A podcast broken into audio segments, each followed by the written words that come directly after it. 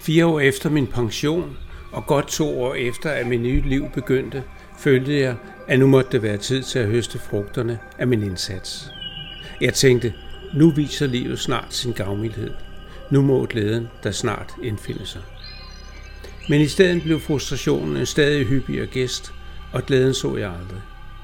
Indtil en dag, hvor jeg i et glimt så den rigtige sammenhæng, og med et forstod, at jeg var præcis der, hvor jeg skulle være.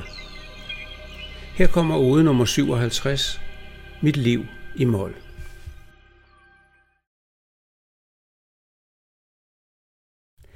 Livet gik sin gang, og jeg gik med.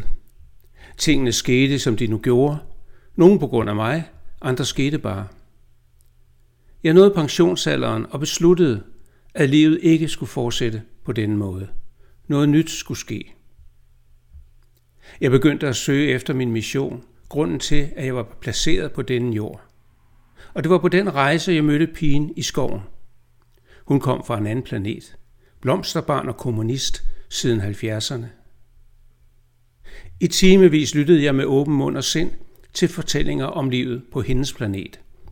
Hvordan de krammede og snakkede med træer, hvordan de udforskede deres indre verden og ændrede den ydre ved at ændre sig selv, og hvordan de kurerede de syge, ikke med giftig medicin, men ved at rense energierne med blomstervand.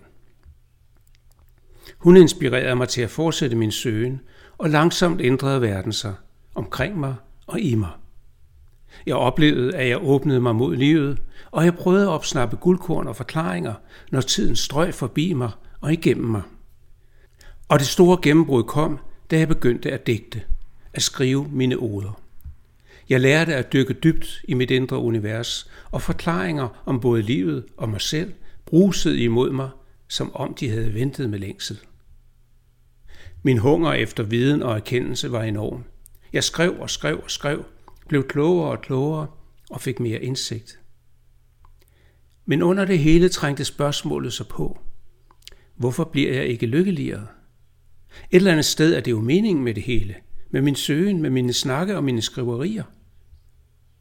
Jo, jeg fandt glæden indimellem, men desværre i alt for små bidder til at gøre en forskel. I stedet indfandt frustrationen sig alt for hyppigt. Hvorfor kunne jeg ikke fastholde glæden? Hvorfor blev jeg stadig mere vred? Hvorfor voksede min trang til ensomhed og min ulyst til at være en del af denne verden? Og så en dag talte Gud til mig. Du er et heldigt menneske, sagde han. Du har intuition og kan forestille dig ting. Du er følsom og kan mærke ting. Du kan sætte ord på og dermed forstå meget. Fortvivl ikke over, at glæden er en sjælden gæst. Dit liv er rigere, end du tror. Med disse ord forlod han mig for en stund, og jeg satte mig for at tænke og mærke efter.